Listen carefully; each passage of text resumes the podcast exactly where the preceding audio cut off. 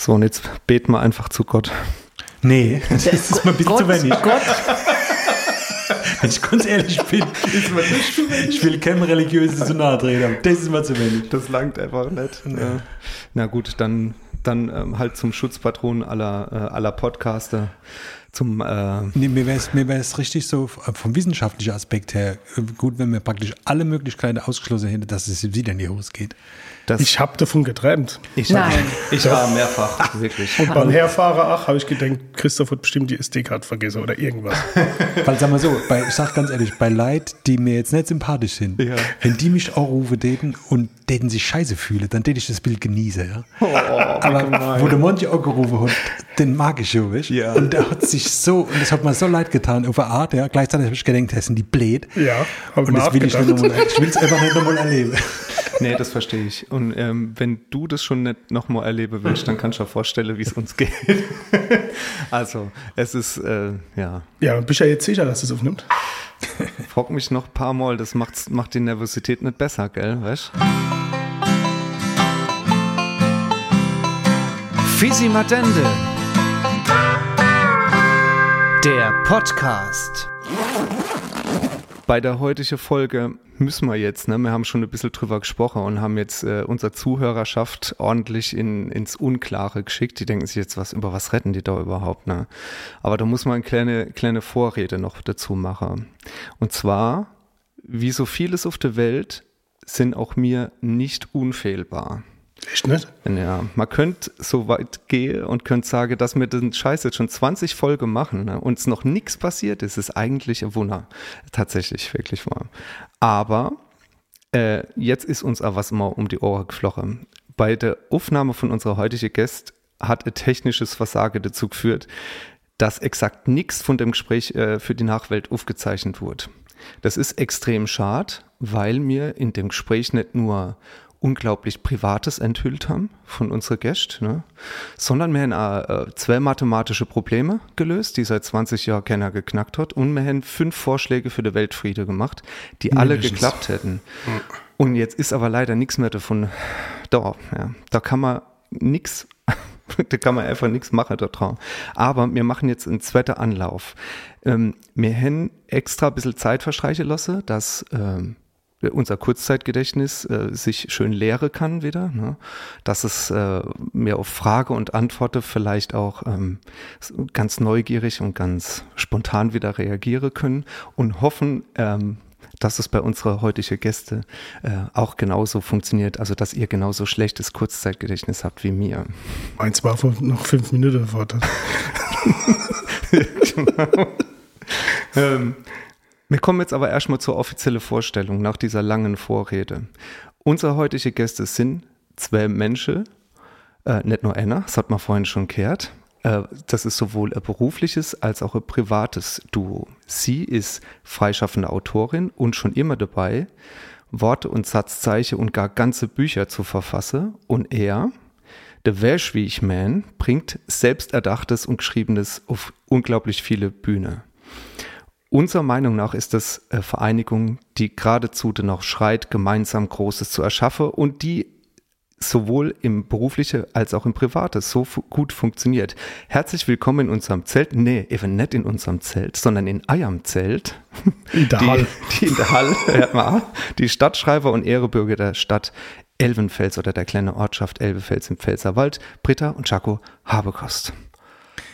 Hallo! Danke, dass wir zu Wort kommen. Danke, ich gerade gedacht. Noch acht Minuten. Ja, wir müssen jetzt. Zeit ist rum. Vielen ja, Dank, dass ihr da wart. Ja, das war schön. Danke. Ja, war schön. Wunderbar. Hat Spaß gemacht. Nee. Ja, ähm, ich habe das äh, tatsächlich in der Vorbereitung gedacht, man muss das erstmal wahrscheinlich erklären. Es war ein bisschen langatmig, aber. Ähm, aber arg schön. Aber arg schön. Mhm. Sp- spannend. Aber Chako, spannend. Auch schon gehört, er hat so technisches Versagen das geschoben eigentlich. Äh, Was du, heißt geschoben? Du, ich will mich da jetzt nicht einmischen, das ist schlimm genug. Wir hocken jetzt, also für die, die da draußen zuhören, wir hocken jetzt bei uns im Wohnzimmer. Es ähm, war mal schön, das Wohnzimmer. Und jetzt liegen lauter schwarze Kabel da rum, weißt du, äh, Leute in, in Schlafanzughose hocken da, ist praktisch wie daheim alles, ja. Aber ja, wir geben das Beste, dass was Schönes bei rauskommt, dass ihr äh, danach auch noch am, am Rohr hängen bleibt. Ja, also ich weiß ja nicht, wie es bei euch, äh, also ich weiß jetzt schon, wie es bei euch daheim aussieht, bei Monchi, und bei mir äh, ist das ganz normal mit deine viele Kabel und ja. Brote und so. Scheiße, mehr in die Kabel, mehr im Kopf, aber ist dann okay. Ja, ihr wart so lieb und habt uns zu euch daheim eingeladen, ähm, was uns sehr gefreut hat. Da musste man nämlich jetzt nicht den Proberaum saugen ähm, und äh, extra nochmal schön aufräumen. Und wir haben keine Rock'n'Roll-Toilette. Oh, ja. So ja, das ist ein euch. Nachteil. Ja, ich hab, das war mal eigentlich das einzige Manko, wo man gesagt hat, wir sollen, sollen wir die Eulade, sollen wir zu herkommen, dann haben wir uns den Weg gespart. Und dann die Britta gesagt, ja, aber das Klo, das wird dir nicht gefallen, das ist einfach zu sauber. Und dann habe ich gesagt, naja, ich gehe noch irgendwo drauf, dann ist gut. Dann nee, wir lassen es doch auch kommen. Hey, ihr habt jetzt zwei Wochen Zeit gehabt, das verwahrlosen zu lassen. Was ist los? Haben wir nicht gemacht. So weit gehen wir jetzt nicht. So weit gehen wir nicht. Ja, aber das ist schön. Nee, es ist, es ist wirklich wunderschön, dass wir das erkennen. Ähm, und dass wir auch dann gesagt haben, wenn wir jetzt schon nochmal aufnehmen, dann können wir uns auch einfach ein bisschen mehr Zeit lassen. Ne? Das heißt, es kann sein, dass wir zwischendrin einfach mal eine kleine Pause machen. Mal hier in Derkem vielleicht mal... Ähm, Spaziere, Spaziere gehen. gehen. Äh, der Leopold muss man vielleicht vorsagen, wenn Leopold-Fans jetzt heute zuhören, äh, den haben wir daheim gelassen, weil der kotzt immer im Auto. Das haben wir nett über uns gebracht. Gut, im, im Auto, das hätten wir jetzt nichts ausgemacht, aber du bei uns. Du wärst wär gut, dass er an daheim gelassen hat. Nee, genau. Aber ihr habt keinen Hund, ne? Nein. Alles klar, okay. Ja.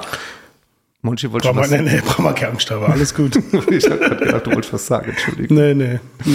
Ja, wir haben uns gedacht, ähm, wie kann man mit dem, mit dem Duo am besten äh, sprechen, sodass möglichst alle Beteiligten zu Wort auch mal kommen. Und haben gedacht, ähm, so wie wir das jetzt hier gleich angefangen haben, dass äh, jeder mal was jeder mal was sagt, könnte sein, dass das ein bisschen schwierig wird. Wir würden gerne... Ähm, mit der Dame des Hauses äh, auch nochmal beginnen, äh, dir vielleicht ein paar Fragen zu stellen. Aber das heißt nicht, dass äh, nicht du, Chako, auch mal äh, ins Wort falle darfst oder ähm, Geistreiches dazu sagen darfst. Also Lobhudeleien sind erwünscht, hauptsächlich jetzt. Ja. Na? Das fällt mir bei meiner Frau nicht schwer. Ach, das hast du schön gesagt. Ja, Britta Habekost ist freischaffende Autorin, ist geboren in Heilbronn, ist aufgewachsen in Ludwigsburg.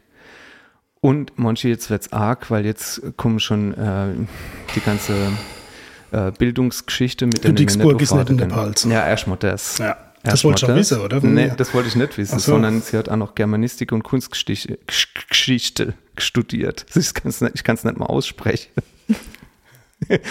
Und hat ähm, als Museumsführerin gearbeitet. Und äh, zweitausendelf schon die Erstveröffentlichung in Buchform gemacht. Wie viele Bücher hast du seit zweitausendelf schon geschrieben? Hast du die mal gezählt? Nee, warte mal, das ist gar nicht so leicht.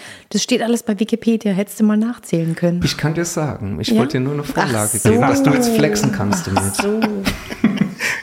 Es sind elf ja. Bücher, wow. Ohne die Elwenfels. Bin ich beeindruckt jetzt. Seit zweitausendelf elf Bücher. Wow. Das hat was zu bedeuten. Ich glaube auch, ja. Das muss was zu bedeuten haben. Wann kommt das zwölfte? Nächstes Jahr im Herbst. Ah. ah. Nächstes Moment, Jahr im Oktober. Der Werbeblock ist äh, traditionell immer hier nicht drauf. Okay. Ne? Der, der kommt hier nicht drauf.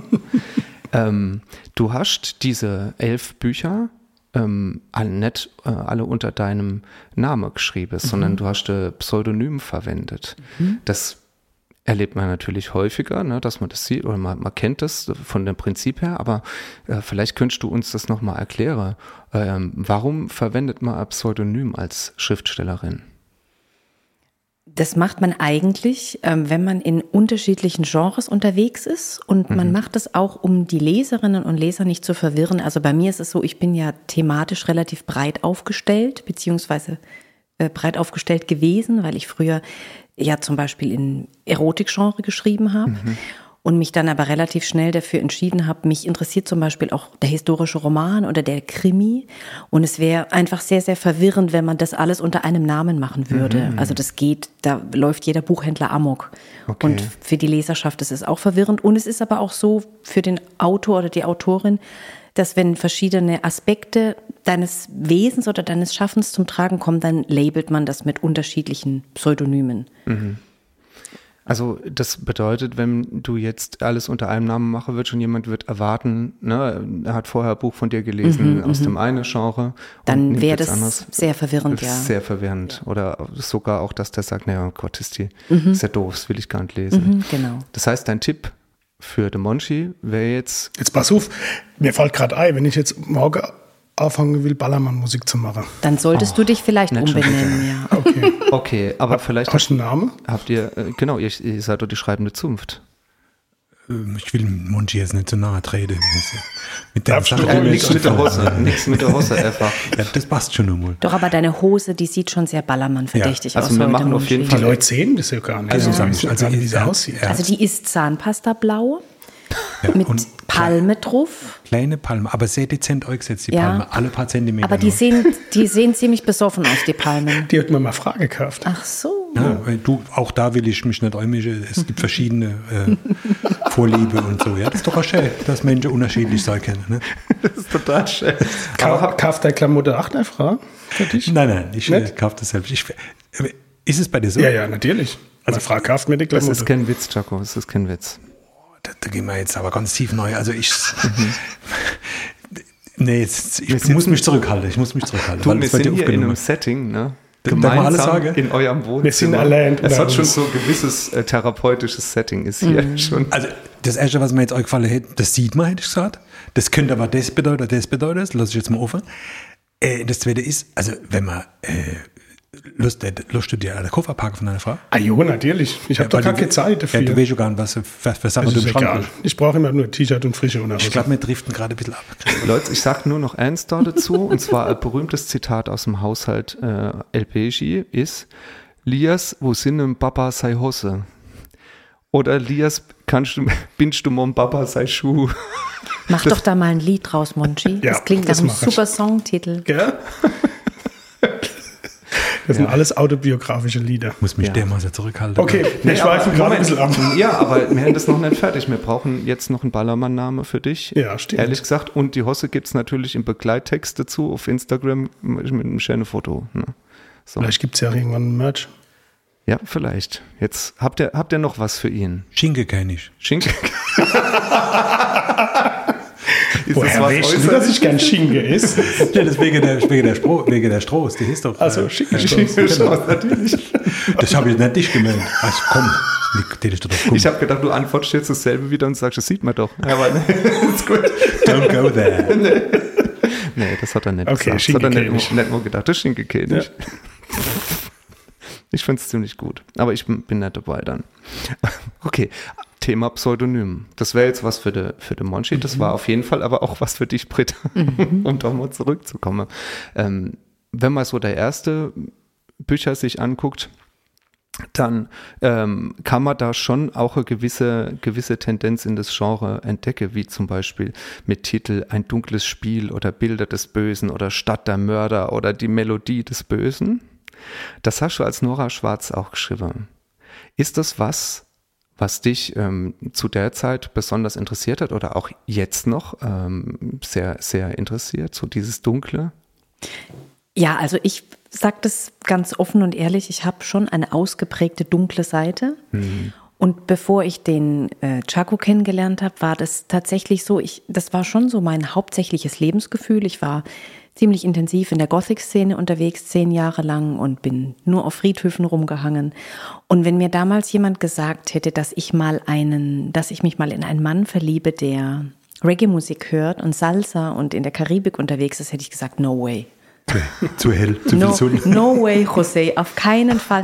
Aber so ist es gekommen und so kam das, dass ich dann, dass es dann wie so eine, wie so eine Auffächerung in meinem Inneren stattgefunden hat, dass ich gemerkt habe, ich bin eigentlich auf beiden Seiten zu Hause, aber ich, ich brauche eine Ausdrucks, also ich brauche eine Ausdrucksmöglichkeit für beide Aspekte von mir und das, diese ganzen Titel, die du dir, also die du jetzt mhm. gerade vorgelesen hast, da könnte man wirklich denken, ich bin, ähm, Ich bin ein sehr düsterer, dunkler Mensch, aber das ist tatsächlich nur ein Teilaspekt von mir.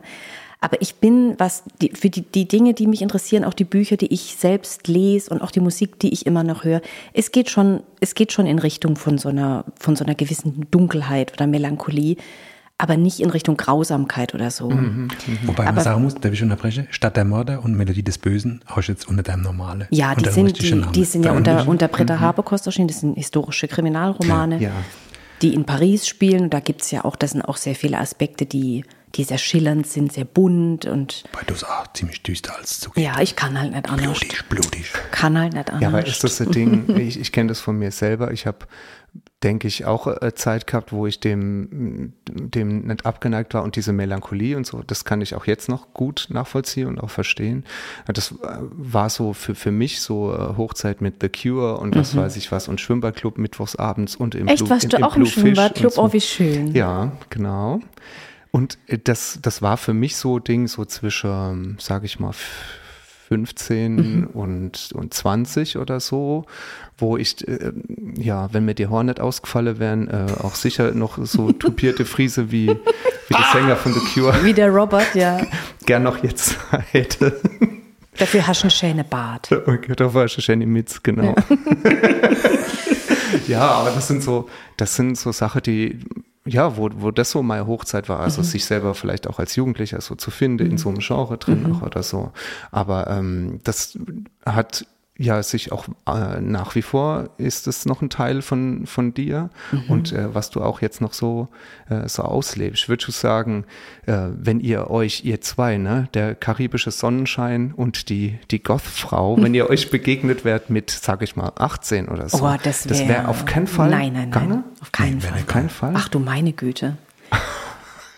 Nee. Chako, bei dir wäre das auch kein Ding gewesen? Nee, nee, nee. Zu dem, in Uff, dem Alter, sag ich nee, mal. Nee, gar nicht. Also das ist ja...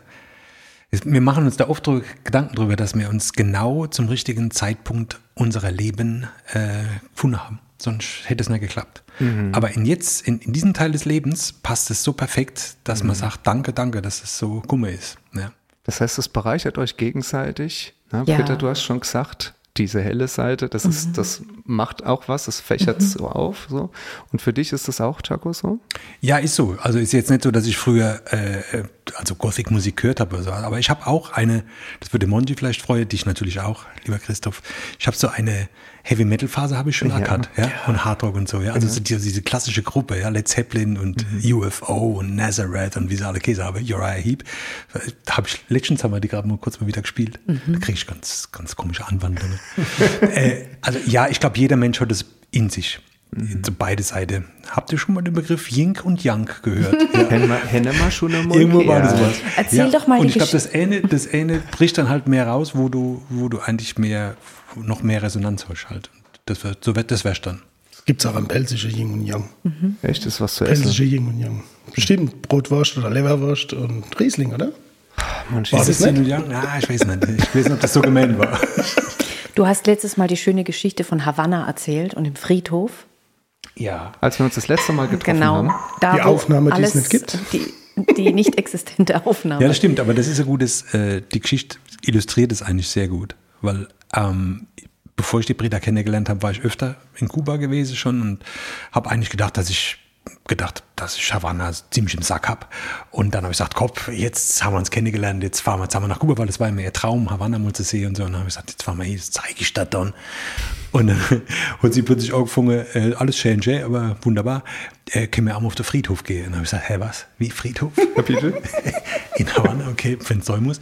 Und dann sind wir halt auf den Friedhof. Und dann ist mir aber bewusst worden, dass dieser Aspekt, der hat mir gefehlt. Weil dieser Friedhof war völlig faszinierend. Äh, und hat der ganz anderes, äh, ganz anderes Bild von der Stadt und von dem Land nochmal gezeigt. Wie überhaupt, also wie Leute mit Tod umgehen oder wie Leute ihre Friedhöfe gestalten, lässt viele Rückschlüsse zu auf, äh, auf Kultur. Ja? Das konnte ich in jedem ja. Land sehen. Und seitdem muss der Chako mich, egal wo wir sind, immer auf den Friedhof begleiten. Und es ist so schön. Ja, wir haben sogar, äh, wo war das nochmal? Auf dem Friedhof heiraten, nee, bitte. Um Gottes Willen. Die letzten Schaden. Wir waren, wir haben sogar mal, und es war nicht meine Idee, wir haben sogar mal auf dem Friedhof Verstecken gespielt. Ja. In, in, in Whitby, das ist in, in Nordengland, das ist dieser Ort, wo Bram Stoker äh, seinen berühmten Roman Dracula geschrieben hat. Oh, okay. Und da gibt es wirklich so einen Friedhof, der ist so, so schön und abartig toll, das ist eigentlich nicht... Eigentlich nicht wahr. Ja. Es ist so eine Klippe und Klischee. Obendrauf ist so eine gotische Abtei und drumherum oh, okay. die schiefen Grabsteine und ich wollte und da immer hin. Das Meer, okay. Das war, also für mich ist es wie so eine, so eine Pilgerstätte gewesen und da sind wir zusammen hingefahren und dann kam so die Dämmerung und dann hat der Christian angefangen, sich hinter Grabsteinen zu verstecken und uäh, hat dann, das war so schön, habe ich mich nochmal so neu in dich verliebt, wirklich. Ja, das habe ich auch in so einem Führer gelesen, weißt du. So. Wenn Sie Ihr Mädel begeistern wollen, nee, dann... Wie, wie kriegst du so ein Gothic-Mädel rum? Ja. Dabei waren wir da schon längst verheiratet, ja. So, so viel das, dazu. Das ist aber romantisch. Süß, gell? Ja, wirklich. Wirklich, das ist wirklich süß. Aber wenn wir die therapeutische Runde jetzt hier schon haben, Monchi, dann wärst du jetzt noch dran. Und mal, hast du auch eine dunkle Seite? Und ich gucke gerne Horrorfilme. Mhm. Aber meine Frau guckt keine mehr. Das heißt, ich gucke Guckst du ja. Guckst du allein. Aber wie ich dich kenne, die ersten zwei Minuten, dann schlafst du da auf dem Sofa. Das ist doch normal. Wie sieht es aus bei dir mit Horrorfilmen? Ich habe früher exzessiv Horrorfilme geschaut, also wirklich alles rauf und runter. Und mittlerweile ist es wirklich so, dass ich, ähm, also man könnte ja meinen, dass man dann irgendwann mal abgestumpft ist und mhm. denkt, mhm. aber bei mir ist es wirklich so, ich kann das nicht mehr. Also meine, falls ich so etwas wie eine Seele habe, dann sagt die, Britta, lass es, mach's nicht. Schreib lieber noch ein Kapitel Elwenfels, mach irgendwas Schönes. Ich kann das wirklich nicht mehr. Also ich kann so Mystery und so, mhm. wenn es irgendwas Schönes, ähm, Gruseliges, so Schauriges, aber richtig Horror, so wie Saw oder äh, das mit dieser Nonne und äh, nee, ich kann das nicht. Der Exorzist. Ja, nee, das, das ist ja schon da wieder. Kommt jetzt ein Nein, ich weiß, ja. ich weiß. Aber das ist ein Klassiker dann, der ja. Exorzist. Ja, der Exorzist ist ja harmlos. Aber mir geht es genauso wie dir, Britta. Ich habe früher Sachen angeguckt. Ich bin mir nicht so sicher, ob es eine Mischung ist zwischen die Sache, die ich früher gesehen habe, wie Es, die erste Verfilmung oder sowas, und jetzt mir angucke, was, was die aus dem Film jetzt äh, machen. Das ist qualitativ oder vom Level her was, was der Horror ist, ne? Das ist ein anderes Ding. Also ich, ich kann es auch nicht mehr gucken. Ich habe für mich so das Gefühl, es hat damit zu tun, dass ich einfach älter geworden bin und, und früher leichter sage, und da ist ja eh nur Fiktion, und jetzt vielleicht durch die ganze, ähm, durch, durch das Wissen, was man über die wirkliche Welt halt so hat, dass es mm. tatsächlich Sachen sind, die passieren mm. äh, könnten. Also jetzt nicht mit Clowns in Kanalisationen, aber ähm, grundsätzlich, was Menschen bereit sind zu machen. Genau. So. Ich denke mir viel mehr, ach du Scheiße, warum sollte ich mir sowas genau. angucken? Es gibt so, also ja. Ja, nee, mich ficht es wirklich an, ich kann das nicht mehr. Ficht es an. Mhm, ich ficht so, es danke an. Danke für diesen literarischen Ausdruck. Ich ficht es an. Habe ich, ich noch nie gehört. Doch, das, da ist der, der berühmte Schriftsteller Fichte, kommt der achter her. Außerdem ist es, wie wenn man in den Wald geht, wo lauter Fichte sind und dann ah, piekst es so. Genau. Weißt, das daher kommt das an. Und dann musst du aber unterscheiden, ob es der Tann ist oder eine Fichte. Ja, ja, ja. ja. Aber das und tanzt dich an. Ja. Oi, oi, oi. Oi, oi, oi. Das, das, sind, das sind praktisch Fußnote. Wenn es in einem Podcast Fußnote gibt, wäre das jetzt Ende gewesen. Ja, genau. Hier bitte weiterschalten. Ja, aber wie, wie sind wir da drauf gekommen? Einfach diese dunkle Seite nach wie vor, ne? Und wie man das, äh, wie man das auslebt und so. Ähm, jetzt ähm, ist für mich so ein bisschen die Frage, war das auch der Ursprungsgedanke von deinem, äh, von, von deiner Passion, dem Schreiben, dass du über sowas schreiben wolltest, oder hat es schon früher angefangen und du hast ganz andere Sachen ähm, über, gehabt, über die du gern schreiben wollen würdest? Wie bist du zur Schreiberei gekommen, Britta? Also das hat tatsächlich ziemlich früh angefangen bei mir, so mit neun, zehn rum, weil ich, ja, also ich würde jetzt schon sagen, dass ich ein sehr fantasiebegabtes Kind war. Meine Eltern haben mir viel vorgelesen und die haben zum Beispiel, die haben es jetzt zum Beispiel nicht dabei belassen, einfach nur abends Märchen vorzulesen, sondern die haben, um mich und meine Schwester so ein bisschen zu unterhalten, die haben Märchen vertauscht. Also die haben mit Schneewittchen angefangen und es hat mit Rotkäppchen geendet und alles mhm. ging, ging durcheinander und, und hat nicht mehr gepasst. Und es hat mich, das hat mich ganz arg getriggert, so glaube ich, in meinem, in meinem kreativen, mhm. ähm, in dieser kreativen Ausdrucksweise. Und wir durften immer nur am Samstag einen Film gucken. Also bei uns gab es ganz striktes äh, Fernseh, äh, Fernsehkonsum. Aber Bücher waren natürlich, äh, Bücher natürlich en masse. Und ich glaube, ich habe mit fünf schon lesen gelernt. Also bevor, oh, ich, in die Schu- bevor ich in die Schule gekommen bin, und habe auch relativ früh angefangen, Bücher zu lesen, die vielleicht ein bisschen ähm, später hätten auch dran sein dürfen. So von der Entwicklung her, sage ich mal. Und ich habe einfach ganz früh diesen, diesen Drang gehabt, ich will auch Welten erschaffen können. Ich will auch mir was ausdenken und was beschreiben und schöne Adjektive finden für was Bestimmtes und Figuren und was die dann sagen. Und das war eigentlich am Anfang eher so ein Impuls von, ich will in so eine Welt eindringen, die ich samstagabends mal gucken darf, in so einem Film, die Schatzinsel oder im schönen Märchen oder so. Und so, so bin ich da reingewachsen. Und ich denke, es gibt viele Kinder, die oder viele Jugendliche, die sich in der Hinsicht ausprobieren, die Gedichte schreiben oder Tagebuch oder sich Geschichten ausdenken. Also mein kleiner Neffe zum Beispiel, der ist jetzt neun, der fängt jetzt auch schon an, einfach Geschichten zu schreiben, um sich selber, das macht ihm Spaß, das macht ja. für sich selber, sich zu entertainen. Und es ist dann halt immer größer geworden. Und damals habe ich aber nicht gedacht, dass ich das mal professionell mache. Das war eigentlich eher so für mich. Ist das so ein, so ein, sowas, wo du sagst, ähm, das, das prägt auf jeden Fall oder das, da übt man sich schon sehr auch im Schreiben, wenn man Tagebuch schreibt? Hast du Tagebuch geschrieben? Ja, natürlich, natürlich. Ganz, mhm. also mit sechzehn, nee, nicht, mit vierzehn habe ich angefangen. Tatsächlich, weil ich Dracula gelesen habe, weil es ist ja ein, ein Roman, der auf Briefen und Tagebucheinträgen mhm. basiert. Und da habe ich gedacht, oh, das will ich auch. So war das, ja. Meine schriftstellerische Karriere hat genau da ein Ende gefunden. Ah, okay. Weil ich, äh, du auch Annie? Ich habe auch, äh, ja, ich hätte Annie. Ja, okay. Ich hätte, wenn meine Mutter nett gewesen wäre. Ah, immer so, ja. Also in einem äh, positive, äh, also weil das wolltet ihr jetzt nicht lesen, weil es wird auch niemand lesen, wenn ich das jetzt mache wird. Aber ich habe gedacht, ich habe auch gedacht, ah, ich würde das auch ganz gerne mal so schreiben. Und das war Enid Blyton, die fünf äh, Freunde. Freunde, die Bücher. Die fand ich super gut und habe dann ähm, selber eine kleine Geschichte aufgeschrieben dazu und die war original eins zu eins geklaut von, von, von fünf Freunden und habe das meiner Mutter gegeben und die sagt, ja, das ist ja aber, hast du das jetzt halt nach, nachgeschrieben, ne? Ich muss ja mal was Eigenes vielleicht auch ausdenken. Und da habe ich gedacht, oh ne, jetzt bin ich beleidigt, jetzt lasse ich es. So. War das in der, Zau- der Zauberer Wu, die dritte Folge oder so? Nee. War das die zweite? Aber hey, äh, Don Röschen und die sieben Zwerge, das wäre doch, wär doch ein cooler Titel, oder? Für was? Für deinen Ballermann? Äh? Nein, nicht für meinen Ballermann, aber für die, für die ähm, Mischung von verschiedenen. Ähm du dir keinen Zwang an, Monty. Nee, ich kann ja nicht schreiben. Ich würde eher Rumpelstilzchen und die äh, sieben Schinkenkönige nehmen. Oh, oh das, das ist auch nicht schlecht. Also heutzutage würde man sagen, ein Mock-up, ne? Dass man so verschiedene, ah. verschiedene Lieder nicht oder verschiedene so. Geschichten hm. nimmt und die zusammen äh, mischelt, ne? Für alle junge Zuhörer. Aber das ist gar nicht, dass du das gemacht hast, das ist gar nicht so abwegig, weil Richtig. Wenn man sich ja. an sowas rantastet, es geht ja erstmal über das Nachahmen. Ja, genau. Ich glaube, jeder hab fängt auf gemacht, diese ja. Art und Weise ja. an, ja. Und wenn du jetzt zum Beispiel, also ich habe letztens, während Corona, habe ich mal meine alten Gedichtbücher angeguckt, die darfst du auch niemandem zeigen.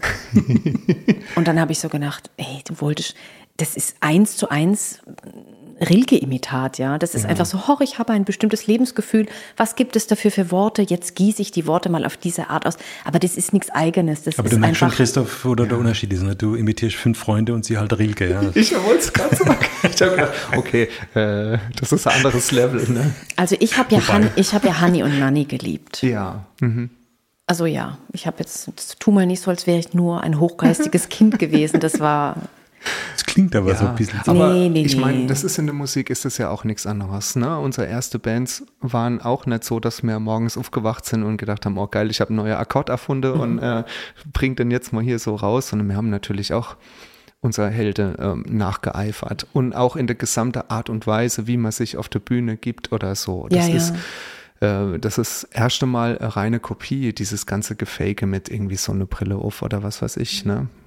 Bloß der Monchi hat, hat der Unikat geschaffen. Der hat sich selber erfunden. Ich habe mich selbst erfunden auf der Bühne. Mit, ja. mit äh, Asthma und alles. Ach, Christoph. Ja, was will ich machen? Ja, aber das... weiß ich nicht, das war für, für mich so das Ding, dass ich von mir selber enttäuscht war, dass ich nichts äh, Eigenständiges äh, so zu, zustande bringe und dann gedacht, ja, dann ist es das vielleicht jetzt nicht. Mhm. Ja. Aber wer weiß, vielleicht war es zu früh, zu schnell. Ja, also man das kann nicht, sein. Weil die Britta hat recht, ich habe das war bei mir auch so. Ich habe auch imitiert am Anfang, ganz normal, habe aber keine Mutter gehabt, die das gekannt hat, was ich imitiert habe und die hat dann gesagt, oh, das ist aber schön. Ah, ja, wirklich, ja. Ja, ne? Ja, und das heißt, das heißt, das ist, das wäre vielleicht, nee, Mama, es war alles in Ordnung, was du gemacht hast, wirklich, ich, ich wäre kein Schriftsteller, aber ja. Wer weiß, was an dir verloren gegangen ist. Ja, ja, man weiß es nicht, man weiß es nicht. Also, diese Art und Weise zu schreiben oder ähm, sein eigenes Stil zu finden, ist, glaube ich, echt was Interessantes, dass man gucken kann, was konsumiert man. Du hast ja gesagt, Dracula hat dich inspiriert. Das ist jetzt auch kein Wunder, dass es vielleicht dann äh, auch relativ äh, leicht in so, so Richtung eigentlich reinging. Ähm, wie, wie ist das, wenn du was schreibst? Oder wenn du dich zurückerinnerst, wenn, wie du äh, angefangen hast, äh, die erste Sache zu schreiben, hast du so ein gewisses Setting auch gebraucht, um zu schreiben? Mhm. Oder ähm, kann man das, kann man Dracula-Geschichte äh, auch irgendwie auf dem Bahnhofsklo schreiben oder so? Keine Ahnung. Also komm jetzt. Ja, das ist ein... Ist du hast dir deine Antwort, glaube ich, gerade selber gegeben. äh, könnte sein. Also nee, du als, als Jugendliche war das schon so, das wirst du ja wahrscheinlich, wenn du ähm, The Cure gehört hast und mhm. so, wirst du das ja wahrscheinlich äh, nachempfinden können. Ich bin nachmittags nach der Schule heimgekommen, habe erstmal die Rollläden runtergelassen in meinem mhm. Zimmer und habe ein paar Kerzen angezündet, ja. Mhm.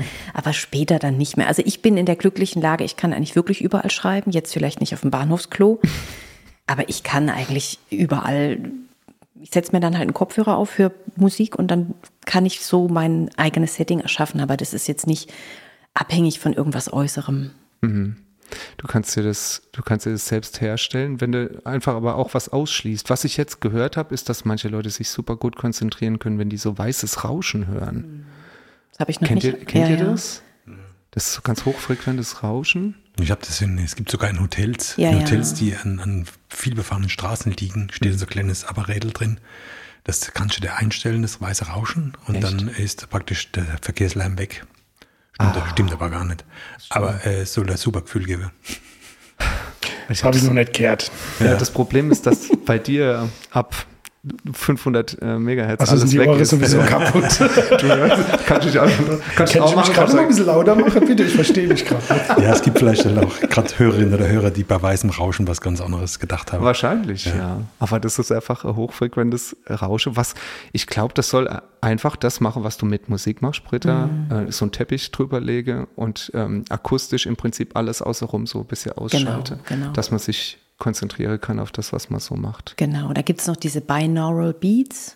Also das sind so bestimmte, da werden so Frequenzen, so mhm.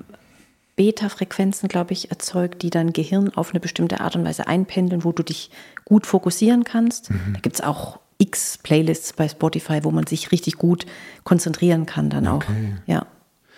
Also ich war vor zwei Wochen in Frankfurt, Christoph, mhm. und da habe ich Leute im Kaffee sitzen sehen. Mhm. Kennst du das auch? Im, ich hier hocke in den Kaffee musst, und schreibe. Monty, das ist ein Audioformat. Ja, ich meine, Britta, kannst ja. du das?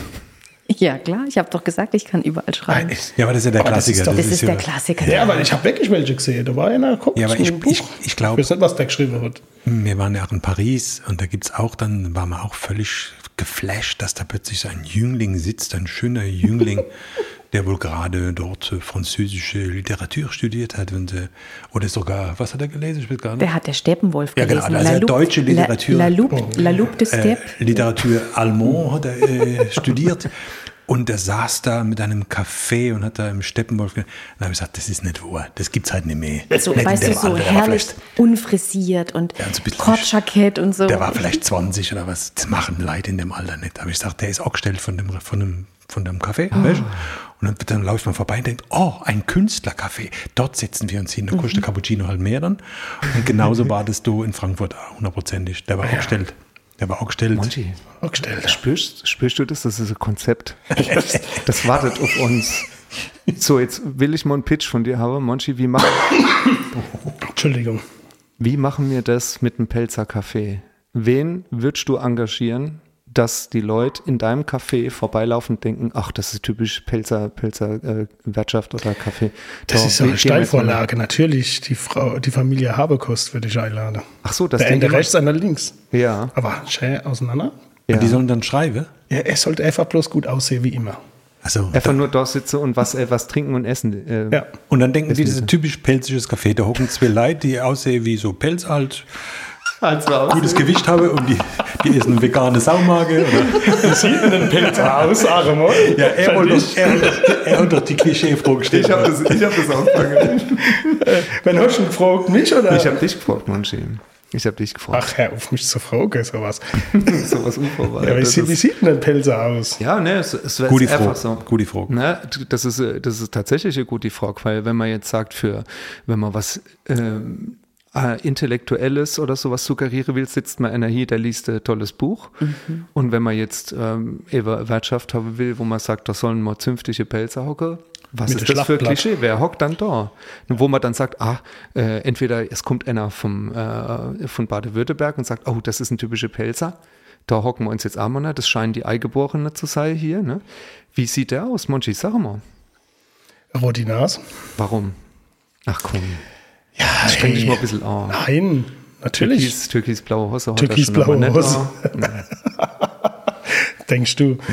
Nee, ich, glaub, ich weiß es nicht. Ich glaube, du musst schon unterscheiden zwischen der Außensicht äh, und zwischen, also natürlich ein typischer Pelzer sieht aus wie jeder andere auch. Mhm. Ja, da gibt es solche und solche und solche und solche. Breite, schmale, dumme, kluge, gibt's alles. Ja? Aber die Außensicht, diese stereotype Außensicht auf, wie sieht ein typischer Pelzer aus? Da willst du, glaube ich, hier. Ja, ja. Äh, die fängt natürlich so auch mit einer roten oder einer blauen Nase. Dann diese feinen, edrigen Einblutungen hier in der Wange. Ja. Ich muss einen Ranse haben. Ja, klar. Haben, ja. Ja. Und, ja, und dann halt, und dann halt Blumenvase in der Hand und dann hast du ein Klischee. Ja? Dann machen wir da, da, da, da, da, da und dann sind wir wieder da, wo wir das hier haben wollen. Ja. Weißt? Ja. Bei der Bläder halt. Weißt? Ja.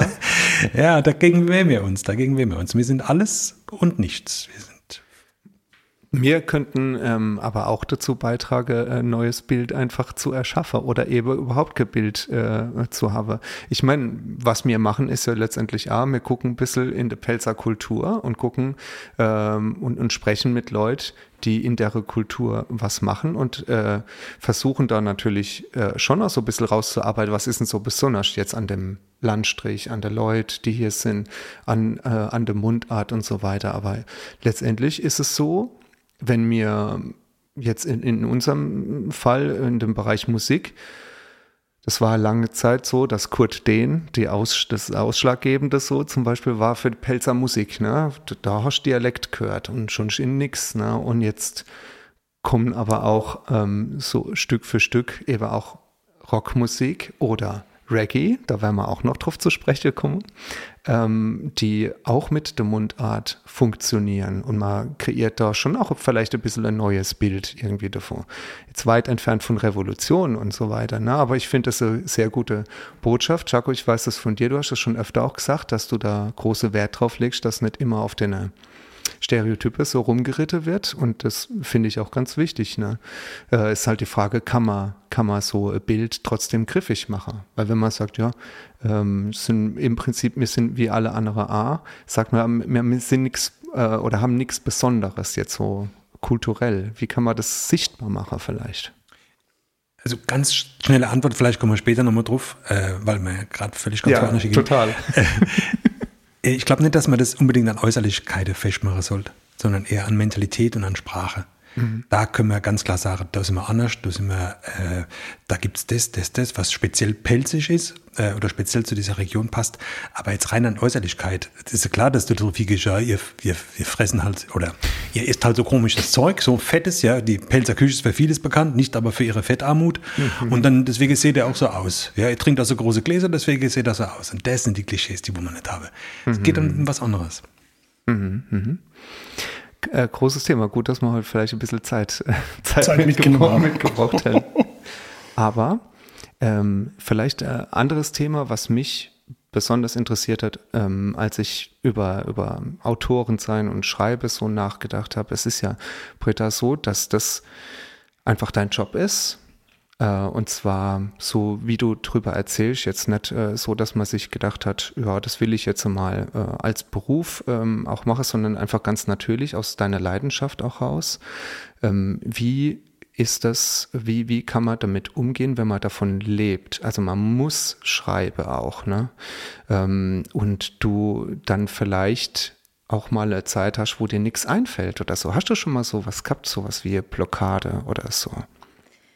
Ähm, das jetzt eigentlich nicht. Ich habe so ein bisschen das Gefühl, in mir ist so ein Brunnen, der immer sprudelt. Mhm. Aber es ist halt nicht immer alles verwertbar. Also es ist, ich hatte früher diesen Standpunkt, oh, ich habe so viele tolle Ideen und ich muss über jede Idee ein Buch schreiben. Mhm. Und das geht natürlich nicht. Man muss sich ja schon auf ein, auf ein bisschen erden in der, in der Hinsicht und sich zum Beispiel überlegen, was können, nur weil mich das jetzt begeistert, muss es nicht sein, dass es andere Menschen genauso begeistert und abholt. Das habe ich im Laufe der Zeit auch lernen müssen, dass ich da mit meiner eigenen Begeisterung bestimmten Themen gegenüber vielleicht ein bisschen kritischer umgehe. Und also ich habe jetzt keine Schreibblockaden in dem Sinn, aber ich merke manchmal schon, ich müsste jetzt andere Dinge tun, damit es besser fließt. Also noch mehr recherchieren, mir eine andere Perspektive ausdenken. Also an den Ideen mangelt es nicht, aber es ist, wenn man, wenn man eine gute Umsetzung will, muss man, kann man nicht immer nur sagen, oh, ich schreibe, ich schreibe, ich schreibe, sondern man muss auch viel drüber nachdenken, was man da eigentlich macht. Mhm. Und, und Vorarbeit, Konzeptarbeit, Exposé, ausfeilen. Und es macht nicht immer Spaß. Mhm. Das ist eigentlich so die, die Pflicht. Und das sich dann ins Kaffee setzen und zu schreiben mit einer Tasse Kaffee, das ist die Kür. Mhm. Aber das andere ist halt auch da. Und der Christian nennt es immer Steinbrucharbeit, also der, der Wortsteinbruch. Mhm. Und der Wortsteinbruch ist nicht das, ich setze mich hin und schreibe, sondern diese ganze Kopfarbeit hintendran. Mhm. Ja, wenn ich da was zu sagen darf, es, es ist halt auch so, dass die, wenn man das beobachtet, gut, ich bin jetzt natürlich ein bisschen befangen, was, was, was die Britta betrifft. Aber wenn man das von außen beobachtet hat über die Jahre hinweg, wie sich das verändert hat, nämlich dieses, ach, ich habe den Luxus, dass ich schreiben kann. Einfach so. Wir, wir verdienen zusammen genug Geld und ich kann einfach schreiben. Und wenn es nichts wird, ja, dann. Aber diese Enttäuschungen, die man dann erlebt mit Verlagen und dann lehnt es jemand ab und dann will jemand das nicht haben, weil das Thema gerade nicht passt. Und die gucken ja nicht nur im Gesundheitssystem, das ist noch schädlicher, auf, nur auf, aufs Geld zu achten, sondern eben in jedem Bezug achtet man aufs Geld, verkauft sich das oder kriegt man dafür Geld. Und dass sie das so angenommen hat, irgendwie den Blick für den Markt zu bekommen, ich mag mich das gar nicht auszusprechen, den Markt und gleichzeitig aber ihren Esprit und ihr, ihr Arbeitswut, wenn es dann an eine Buchschreibe geht, nicht verloren hat, das ist toll. Also wenn du unser Leben siehst, mhm. wir sehen uns eigentlich kaum. Also wir, wir sind die ganze Zeit in einer Wohnung, aber wir sehen uns kaum, weil sie die ganze Zeit irgendwo hockt und schreibt. Mhm. Sie schreibt jeden Tag. Ja, du ja, aber eigentlich auch, oder? Naja, so ein bisschen, aber unfassbar. Zeigt ihr euch gegenseitig euer Zeug? Ja, ja, klar. Also ach, oder immer nur das fertige Zeug, äh, Stück oder ach, zwischendrin immer? Na, also, du bist etwas zögerlicher, das muss man schon sagen. Also ich hatte am Anfang extreme Hemmungen, mich da zu offenbaren, obwohl ja. ich ja eigentlich den großen Luxus habe, dass ich auch noch mit einem Sprachwissenschaftler verheiratet bin. Und Literaturwissenschaftler. Und Literaturwissenschaftler. Und, und promoviert, ja. Ich ja, habe genau. auch ein Buch daheim. Und ich hatte dann aber, ich hatte da echt richtig Hemmungen. Ich habe das auch lernen müssen da. Und tatsächlich, wenn es bei mir so ist und ich sage, oh, ich komme jetzt hier, ich bräuchte jetzt noch einen Aspekt, das ist besser, was mache ich? Ach, ich frage mal den Christian. Mhm. Und dann reden wir darüber, dann erzähle ich ihm was. Und am Ende vom, also am Ende von so einem Gespräch sagt er immer, du musst nur mich fragen. Sag doch einfach mich. Und dann denke ich, ja, eigentlich, eigentlich hat er recht, weil es ist, deswegen schreiben ja, haben Schriftsteller ja am Ende von ihren Romanen eine riesenlange Danksagung. Weil du denkst ja, das ist ein Eigenwerk, der hat es von, von A bis Z ganz alleine in seinem Kämmerchen geschrieben. Mhm. Aber das ist oftmals so, dass viele andere Leute, Ehepartner, Agenten, Leute aus dem Verlag, Freunde sagen, die geben dann noch was dazu und das ist ganz, ganz arg wichtig. Mhm. Und das sollte, dem sollte man sich schon öffnen, weil das mhm. ist ja umsonst, der Umme. Ja, ja. Also bei mir ist es so, dass ich, sobald ich irgendwie was nur ansatzweise fertig habe, dass ich rufe und wenn ich sie dann, wenn ich es schaffe, sie aus ihrem aus ihrer Trance, aus ihrer Schreibtrance rauszuholen, dann hocke ich die auf das kleine Sofa, das steht direkt vor meinem Schreibtisch und dann lese ich ihr was vor. Mhm. Und dann lacht sie in neunundneunzig Prozent der Fälle. Manchmal lacht sie so arg, dass ich das Fenster zumachen muss, dass die Nachbarn nicht denken, das ist was anderes im Gang. Ja, okay, okay. Und, und das, also ja, mache ich gern, weil ich weiß, natürlich weiß, das hat Vor- und Nachteile. Ich weiß, dass meine Frau über sehr gern lacht und sehr viel lacht.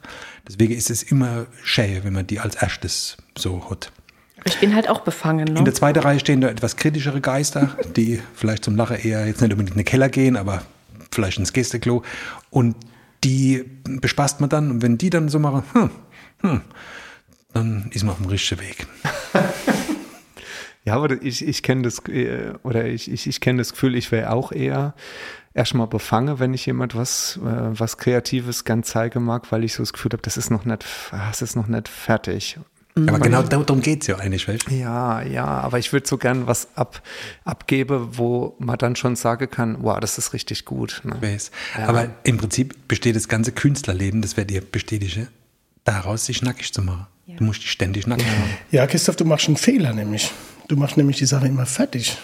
Ja, zum Beispiel. Also bei uns ist es ja genau. auch so, ich, ich habe äh, die kreative Idee bei uns.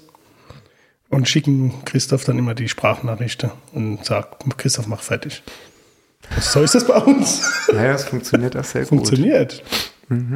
Ja, was ich mit Mannis nackig mache, du fängst, ja. auf der Bühne machst du dich auch nackig. Da ja. denkst du zwar, du bist fertig, aber da machst du dich nackig und die Leute müssen dann sagen, ja, super, geil oder nur gut oder hm. Und das fängt aber auch schon an, wenn, das, wenn die erste paar Zeilen hast oder die erste paar Sätze zusammengeschrieben hast, dann, und da kann man sich doch vor seine engsten Leute, kann man sich doch, absolut. Trotzdem hat man da Hemmung, du hast recht. Ja, das sagt ihr euch gegenseitig ganz klar, ja, zu, da musst du noch dran mhm. oder. Auf jeden Natürlich Fall, jetzt ja. nicht so krass, man muss schon sich reinfühlen in den anderen, wie man das formuliert, ja. Also wenn sie jetzt mal nicht lacht und sagt, das war nix, dann reden wir halt zwei Wochen nicht miteinander. Das ist aber noch nie vorgekommen. Macht ihr danach kreative Pause? Wer kocht denn bei euch eigentlich? Britta kocht. Wenn ich gewusst hätte, wenn ich gewusst hätte, dass die Frau so gut kochen kann, hätte ich sie alle deswegen schon geheiert. Ah. Habe ich aber erst später erfahren. Da habe ich gesagt, wow, noch ein Bonus. Da bin ich auch reingewachsen mit der ja. Zeit, ja, ja. Super geil. Nee, das stimmt aber nicht ganz. Der Christian kann extrem toll indisch kochen. Also so richtig mit Aromarösten und all das. Macht, da lasse ich, lass ich echt die Finger davon. Das machst du richtig, richtig toll. Und ich mache den ganzen Rest, ja. Ja, es ist, wenn du kochst, ist eigentlich auch eine gute Art, von abzuschalten. Ja, ja. Ausgleich, du bist dann ja. wirklich in dem Moment, was du passiert. Du denkst ja nicht groß nach. Und habt ihr dann eine feste Uhrzeit? zwölf Uhr wird gekocht? Oder? Nee.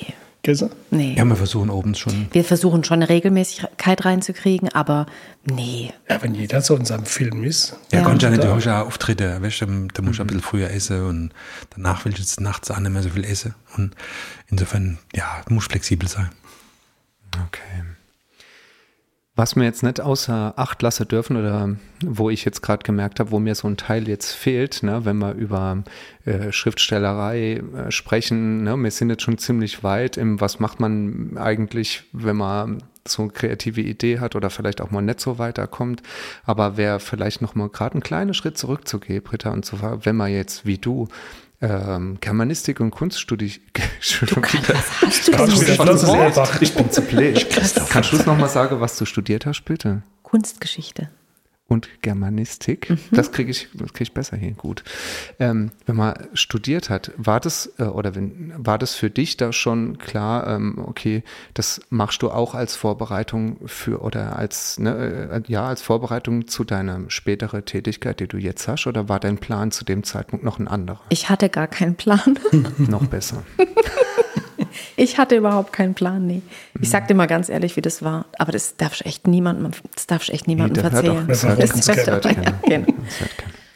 Ich war äh, Ende der zwölften Klasse war ich mit Freunden in Florenz, so im Sommer. Und ich habe gedacht, oh mein Gott, ich muss Kunstgeschichte studieren. Einfach so, ja. Das war so toll, das war so überwältigend und ich, es war so, so ein riesen komplexes Universum und ich hätte das so gern verstanden und dann ist dieser Same gesät worden von, nee, nee, nee, Bücher, das reicht nicht, Kunst, hier, das ist meine Welt, ich muss da rein. Und dann war das einfach so eine Faszination, mich da reinzustürzen. Ich habe das wirklich gemacht, das war ein Spaßstudium. Das, okay. Ich habe das gemacht, weil es mir Spaß macht, Ja, aber wie gut. Jeder weiß, dass ich nebenher noch was komplett anderes gemacht habe, kann man alles im Internet nachlesen. Mhm. Und es war so ein zweischneidiges, so ein zweispuriges Leben, was nicht wirklich auf, eine, auf ein festes Ziel hingelaufen ist. Und nach dem Magister habe ich dann gedacht, okay, ich werf, ich werf alles zusammen in einen Topf. Meine Erfahrung, über die ich gern schreiben würde, dass ich überhaupt gern schreibe und dass ich weiß, wie man recherchiert. Und das, dann war die Welt praktisch offen, aber da, da hat kein festes Ziel oder da hat kein fester Weg hingeführt. Es hat sich dann eins aus dem anderen ergeben. Mhm. Und klar, wenn man sich mit historischen Sachen auseinandersetzt, dann hat es schon geholfen, dass man sowas studiert hat, sag ich mal. Mhm. Würdest du sagen, es gäbe einen perfekten Weg jetzt für jemand, der sagt, ich möchte gerne Schriftsteller, Schriftstellerin werden, wie man sich da gut vorbereiten kann? Oder ist die Vorbereitung einfach, wie du sagst, so themenspezifisch? Nee, ich glaube, das Leben. Ich glaube, dich bereitet da nur das Leben drauf vor. Also wenn du dir unterschiedliche Schriftstellerbiografien anschaust, guck dir mal zum Beispiel Hemingway an, der war äh, mhm. eigentlich Auslandskorrespondent, mhm. äh, Kriegs, äh, der war Journalist oder Reporter in Kriegsgebieten. Ähm, andere Leute haben, haben, schreckliche, haben schreckliches persönliches Leid erfahren, das sie haben aufarbeiten müssen. Das ist, ich, ich glaube, am besten kann man über die Dinge schreiben, die man selbst erlebt hat oder in die man sich selbst am besten reinfühlen kann. Und ich glaube, das Leben macht dich irgendwie zu einem Schriftsteller.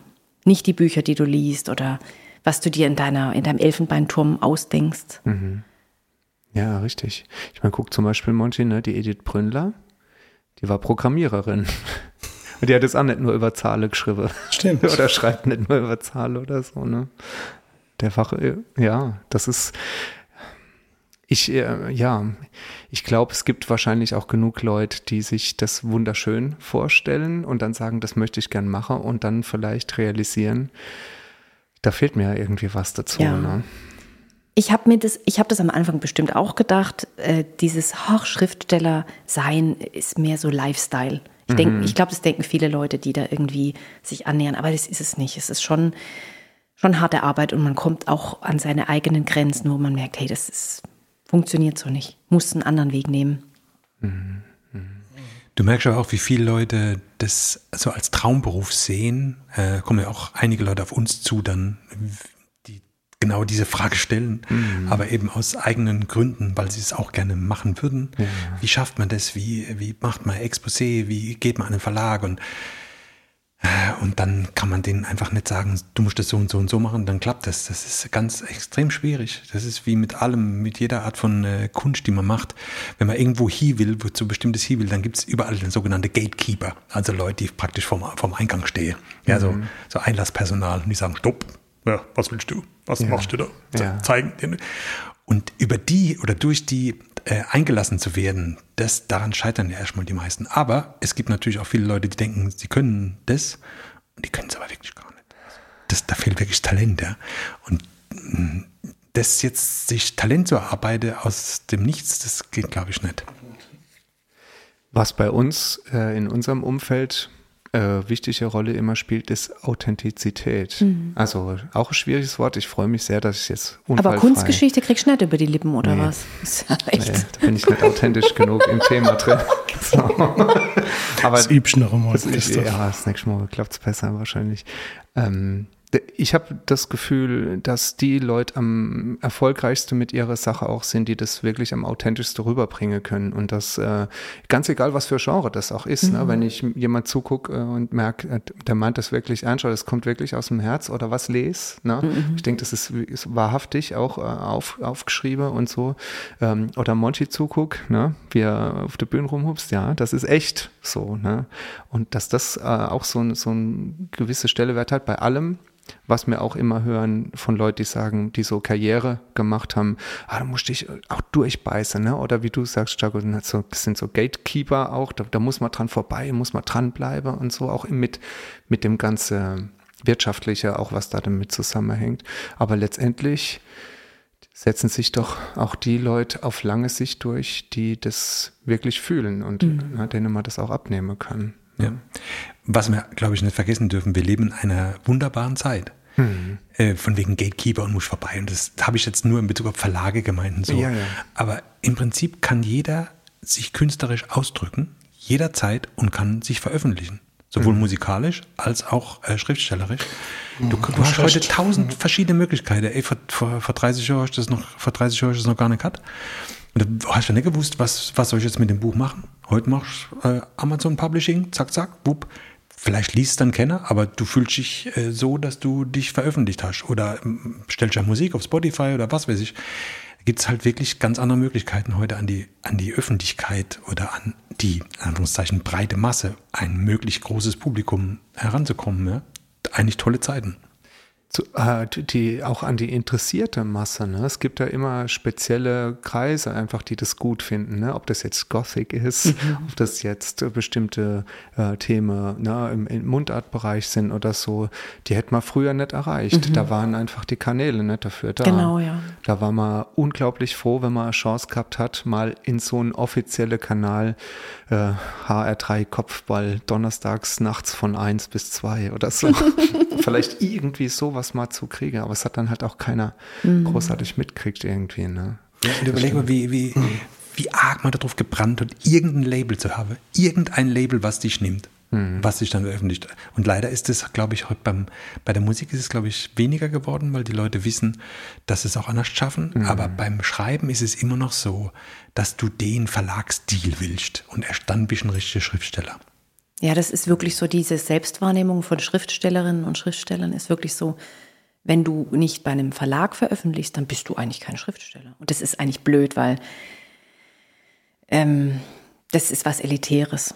Mhm. Weil es gibt genug, also es gibt bei Amazon Self-Publishing richtige Stars, also die Millionen von E-Books verkaufen zum Beispiel. Mhm. Aber die sind halt nicht, die liegen halt nicht im Buchladen. Aber deswegen sind es trotzdem Schriftsteller. Und ja. Autorinnen, ja, also. Ja, da können wir jetzt grundsätzlich die Frage stellen, ja, wann ist der Künstler ein Künstler? Oder ist das jetzt eine Demokratisierung des, äh, des Künstlerseins, was wir gerade erlebt haben die letzten fünfzehn, zwanzig Jahre? Oder ist es eine hm, Vermittelmäßigung? Mhm. Oder sogar, mhm. keine Ahnung, dass es jeder machen kann, ja? Also, natürlich will man nicht elitär sein, als, als künstlerischer, also ich zumindest, mir zumindest nicht. Ähm, auf der anderen Seite ist halt aber auch nicht jeder, der jetzt ein bisschen was zusammen schreibt, sage ich jetzt mal ganz krass, kleinen Schriftsteller, mhm. bloß weil er es halt irgendwo veröffentlichen kann. Ja, auf der anderen Seite ist es, im, also im schlimmsten Fall ähm, ist es für ihn dann blöd, für denjenigen, der was veröffentlicht und keiner liest, aber letztendlich tut es ja auch keinem dann so weh. Nee. Also es tut ihm dann halt weh oder ihr, ne? Äh, dass man merkt, man kriegt gar keine Resonanz da drauf. Mhm. Aber das hätte demjenigen auch wehgetan früher, wenn einfach jeder ihn abgewiesen ja, hätte. Stimmt. So, ne? Aber wie wichtig ist denn für euch ähm, das, die sozialen Medien in der Hinsicht? Um eure, eure Sache auch darzubieten. Also man findet euch ja auch in, bei YouTube, bei Instagram, Facebook. Ja. Facebook. Ähm, ganz ehrlich, ich habe da meine, ich weiß, dass es wichtig ist und ich weiß, dass man das machen sollte regelmäßig, aber ähm, ich habe nicht immer Lust dazu. Äh, mhm. Und äh, du, es ist ja klar, sagte jeder, wenn du ein soziales Medium richtig bedienen willst, dann musst du die regelmäßig und die Frequenz, bla bla bla bla. Aber ich habe einfach nicht immer Lust dazu, so wie ich auch nicht immer Lust habe äh, zu schreiben. Und deswegen lasse ich es halt manchmal ein bisschen schleifen. Mhm. Aber dass es wichtig ist, ist klar. Die Britta ist da ein bisschen anders. Die hatte in, seiner, in ihrer wunderbaren poetischen Blase, heute hat sie was gemacht über Hurra, der Herbst ist da. Nein, nein, hallo Herbst. Also hallo Herbst. Hallo Herbst. Ich habe es da wieder gereimt. Ja, also ich, das, ich, ja. ich finde, also ich glaube, wenn du wirklich Influencer bist und du musst wirklich alles preisgeben, damit dein Account rollt. Ich glaube, mhm. ich stell, so stelle ich mir die Hölle vor. Also das ist ja. bestimmt ein Segment der Hölle. Da möchte ich wirklich nicht hin. Ich habe mal, also ich habe mittlerweile mitgekriegt, was du wirklich tun musst, wenn du richtig, richtig, richtig viel Traffic auf deinem Account haben willst und fünfzig Follower pro Tag. Und Leute, ganz ehrlich, was man da dafür machen muss, wenn du jetzt nicht sowieso schon irgendwie ein Star bist, das so möchte, so will eigentlich keiner leben. Es sei denn, du bist ausgeprägter Exhibitionist oder du sagst, okay, das ist jetzt wirklich mein Beruf. Da können wir ja nachher drüber reden, Britta. Ja. Kann ich mir ja mal ein paar Tipps geben. Ach so. Aber das ist, man kann Instagram, sage ich jetzt mal, man kann das auch benutzen so als zusätzlichen Kanal oder als zusätzliche mhm. kleine Ausdrucksmöglichkeit. Und einfach, ich denke, wenn es Spaß macht, dann ist doch okay. Mhm.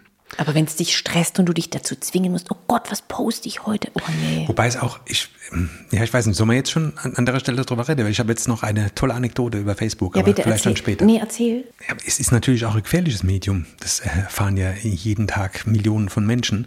Und ich halte mich da eigentlich immer raus. Ich mache mein Ding und fertig. Aber einmal war ich dann doch sowas von gereizt, was neu zu schreiben. Da war auf der Facebook-Seite von der Rheinpfalz, Bad Dürkheim, Überschrift: Ein schwarzer Tag für die Pfalz. Glöckler zieht weg. Oh. Und da habe ich gedacht, oh. Hat sich gejuckt, oder? Ja, da waren so zwei Mädels auf meine Schultern gesessen. Da habe ich das eine Mädel gesagt, schreib bloß nichts, hör bloß auf, mach keinen Fehler jetzt. Und das andere Mädel, hopp, hopp, jetzt, jetzt, so eine Vorlage kriegst du nie wieder. Jetzt, hopp, schreib was. Und dann hat das halt gewonnen, das andere Mädel. Und dann habe ich geschrieben: Lieber Rheinpfalz, vielen Dank für diese satirische Überschrift. Es gibt doch noch gute Nachrichten. Oh, okay. So, ich, weil, du, du kannst ja zu dem Glöckler stehen, wie du willst. Ja. Ich, ich bin jetzt kein Fan von dem, weil, ich, weil mir da ein bisschen so das künstlerische Element fehlt, was er vorgibt äh, zu haben. Passt jetzt gerade zu dem, was wir gesagt haben. ähm, und dann habe ich gesagt, so, okay, zack, rauskaue. Und dann habe ich nach drei Tagen später habe ich gedacht, ach gut, guck schon wieder neu. Vielleicht hat jemand drauf reagiert, dann mache ich das auf. Fupp, ganze lange Liste, hinher, hinher. Oh Gott, was ist denn jetzt los? Und der erste Kommentar von jemandem war unten drunter gestanden, das finde ich sehr homophob. Okay. Und dann habe ich gedacht, oh okay, da habe ich jetzt überhaupt nicht dran gedacht. Glaub, ich, ja, natürlich ja. Nicht, weil ich, ich schreibe auch nicht, äh, ich finde äh, Helene Fischer doof und dann sagt er, hey, hast du was gegen Frauen? Ja, ja, ja, ja, ja. Aber wie einer dort drauf kommt, ja, das ist Facebook. Und da ging es ja. los. Der hat dann eine Antwort gekriegt von der anderen, du bist mir, jetzt hör auf mit deinem woken Scheiß und ich finde den Chako sowieso gut. Der auch noch schon, nee, Chako ist das Letzte, habe ich immer schon gesagt. Und das ging, ding, ding, ding, ding. Und ich dachte, oh, was hast du ausgelöst? Ich wollte doch nur was Lustiges schreiben, ich bin doch nur Satiriker, das ist das Einzige, was ich konnte. Ja, ich bin Hofnarr. Ja. Hofnarre haben früher Sachen sagen gedacht, die jemand anders nicht sagen darf. Ja. Das war dein, das hast du praktisch erlaubt gekriegt. Weil ja. jeder gewusst hat, du bist der Hofnarr. Das ja. habe ich gemacht, nein, es geht heute nicht mehr. Und dann habe ich gemacht, delete, löschen. Und dann sind ja alle Kommentare, die dazu sind, sind einfach weg. Ja. Ach, dann habe ich mich so erleichtert gefühlt dann auch. Ja. Und das eine Männel habe ich dann auch rausgeschmissen. Es bleibt nur, das Männel, du was sagt, mach's nicht. Mach's nicht. Halt dich das raus. Halt dich raus.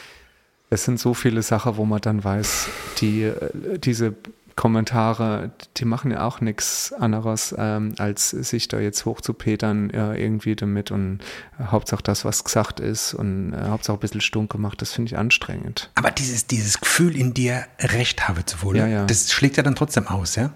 Ja. Das zu sagen, hey, hier geht's doch um die Pfalz. Hier geht's doch äh, um einer, der, der hat mit der Pfalz nichts am Hut gehabt, gar nichts. Sein Mann hat halt hier jetzt gewohnt, ist er dahergezogen. Aber wir machen das zu einem Riesending. Äh, das finde ich übrigens typisch Pfälzer. Achtung, jetzt wird's gefährlich. Wir machen das zu einem Riesending, weil wir denken, oh, endlich ein kleiner Strahl von, von überregionaler Prominenz, ein kleiner Strahl vom Scheinwerferlicht fällt auf unsere kleine Region. Glanz in unserer Hütte. Ja. Glanz in unserer Hütte. Ey, warum? Wir haben es doch gar nicht nötig, verstehst du? Oh, Christoph, denkst du bitte dran, die Kommentarfunktion zu wegschneiden? Ja, wir können es ja wegschneiden, schneid's weg. Nee, nee, nee, nee. Nein, Quatsch, das ist, das ist genau wie du sagst. Ne? Das ist, ähm, ist einfach ähm, Segen und ein Fluch. Kam, ne, wie so viele Themen, auch was wir, was wir gesprochen haben, Selbstvermarktung, ähm, Öffnung vom Markt für alle, da kann auch jeder was äh, verkaufen, kann jeder was und jeder was sagen. Ne? Und nicht alle, die was dann sagen, sagen immer was besonders ähm, Qualifiziertes oder Schönes und da muss man für sich selber entscheiden. Stürzt man sich in die Manege irgendwie noch mit rein und schlägt äh, einmal um sich und kriegt, kriegt auch ein paar äh, Eikfahren oder wie du sagst, ne?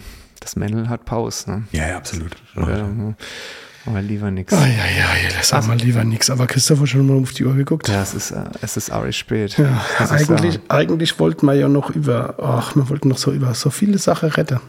Also ich über, ihr habt doch achtsame, glaube ich, ein Buch geschrieben und, und, und. Ja, und, und mindestens, ja. Mindestens. Ja, und der, der Chako macht doch auch so ein bisschen was noch. Der Chako, über den haben wir noch gar nichts. Was machen wir jetzt? Die Stunde ist rum.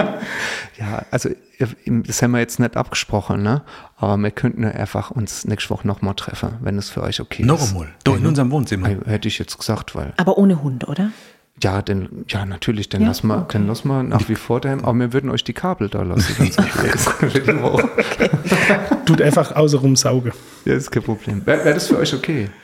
Das mit den Kabeln nicht, aber der Rest, ja, okay. Logisch. Ja, gut, dann würde ich sagen. Aber nur, wenn du die andere Hose anziehst nächste Woche. Nee, sag aber auflassen, doch mal in Ruhe. Das soll sich bei uns fühlen wie daheim. Oh, bitte nicht. Oh, oh echt? Darf ich? Nein. Warte mal, lass die Hose auf, bitte, sei so gut. Um Gottes Willen. Oh mein Gott. Äh, ihr Leute, bevor es noch schlimmer wird, machen wir, machen wir hier mal Stopp und wir hören uns nächste Woche bis wieder. Bis nächste Woche. Vielen Dank bis hierhin. Aller Don.